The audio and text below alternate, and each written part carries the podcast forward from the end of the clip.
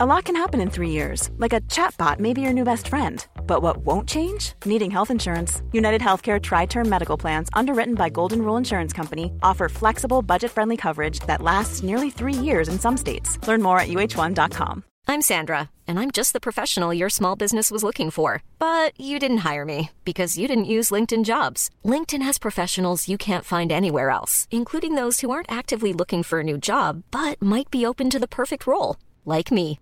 In a given month, over 70% of LinkedIn users don't visit other leading job sites. So if you're not looking on LinkedIn, you'll miss out on great candidates like Sandra. Start hiring professionals like a professional. Post your free job on linkedin.com/people today.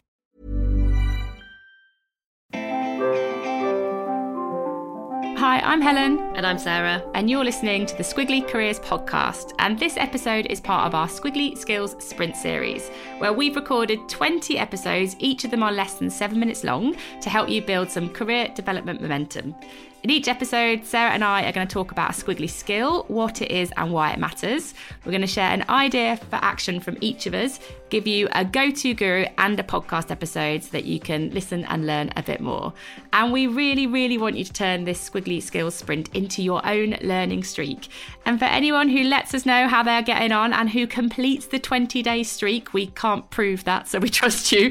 But if you tag us that you've done the sprint, you've completed the streak, then what we will do is we'll get in touch with you and we will invite you to a free Five Skills to Succeed virtual workshop that Sarah and I are going to be running in September so we can help you dive even deeper into the world of squiggly careers. All you've got to do is tag at Amazing If in any of your social posts and then we'll be in touch. In this skill sprint, we're talking about listening. And I always find listening is an interesting skill because I think we feel like we are listening all the time as part of our working week.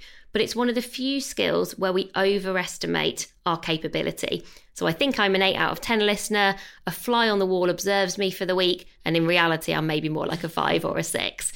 And that's because I think active listening is really hard to do because it means listening with your full attention, being 100% present. You're not thinking about what are you going to respond with, the question you're going to ask, how do you make sure your voice is heard? And I think often it's um, a learnt behaviour in lots of organisations where we feel like our our value is based on how much we say, not how much we listen. And when I say that in organisations, you always get loads of people kind of nodding along. So you feel like that's how you have to contribute is by talking rather than listening. But there's um, a brilliant phrase I read where somebody said, but when you talk, you don't learn anything new because you're just saying what you know. Whereas when you listen, that's how you learn. That's how you learn new information. And it's a, it's a really interesting insight. So if we want to optimize how much we learn in a week, we need to listen more.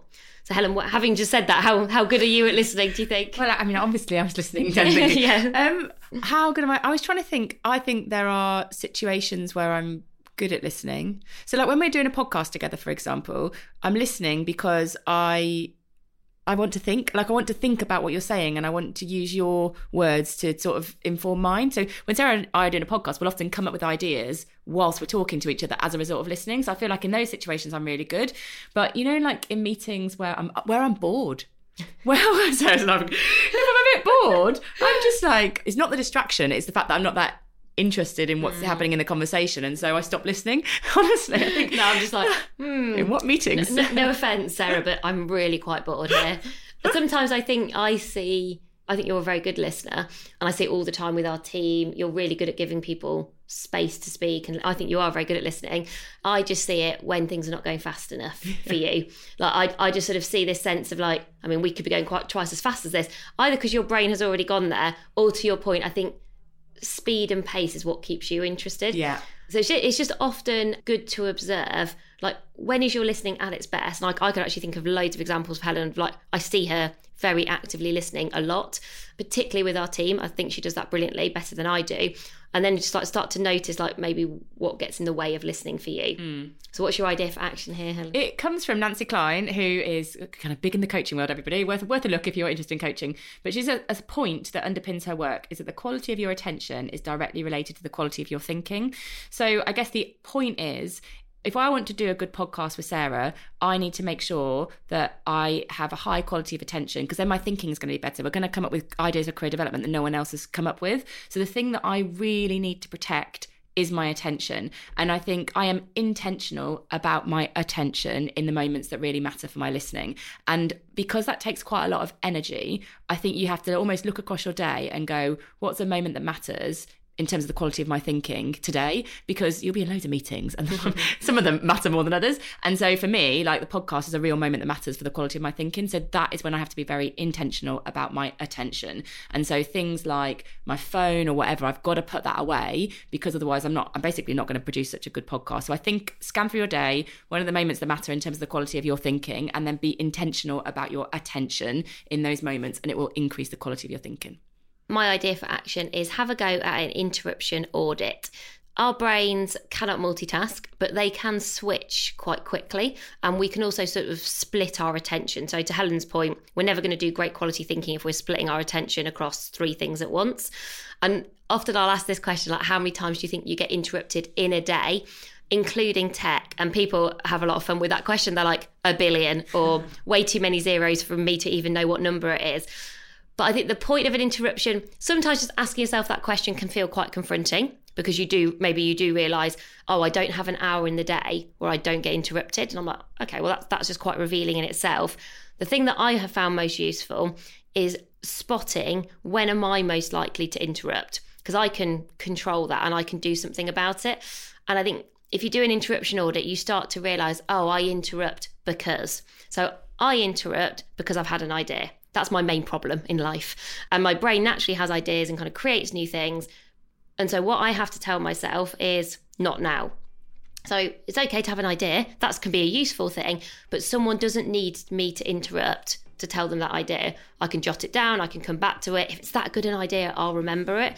And so it's sort of, I often think when listening, it's letting go of your ego which can be quite a hard thing to do because you think, well, this is a brilliant idea. well, that might be what I'm thinking. But I think sometimes other people into it because they think they know the answer, uh, because they're trying to be supportive, because they've got a different point of view they want to share, maybe because they feel like, well, if I don't interrupt, I'm never going to get heard. So just think about do an interruption audit for yourself. When are you most likely to interrupt, and then what could you do differently? And if you want to learn a bit more on this topic, our go to guru is Kate Murphy, someone that I interviewed on the podcast. Um, and you can listen to that episode 319, is all on how to upgrade your listening. Thank you for listening to this skills sprint. We hope you found it useful. We'd love you to share and subscribe so you don't miss a sprint. And that's everything for this episode. So bye for now. Bye, everyone.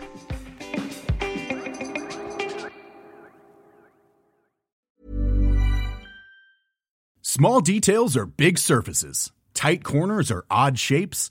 Flat, rounded, textured, or tall? Whatever your next project, there's a spray paint pattern that's just right. Because Rust new Custom Spray 5 and 1 gives you control with five different spray patterns. So you can tackle nooks, crannies, edges, and curves without worrying about drips, runs, uneven coverage, or anything else. Custom Spray 5 and 1. Only from Rust Mom deserves the best, and there's no better place to shop for Mother's Day than Whole Foods Market. They're your destination for unbeatable savings, from premium gifts to show-stopping flowers and irresistible desserts. Start by saving 33% with Prime on all body care and candles. Then get a 15-stem bunch of tulips for just $9.99 each with Prime. Round out Mom's menu with festive rosé, irresistible berry chantilly cake, and more special treats. Come celebrate Mother's Day at Whole Foods Market.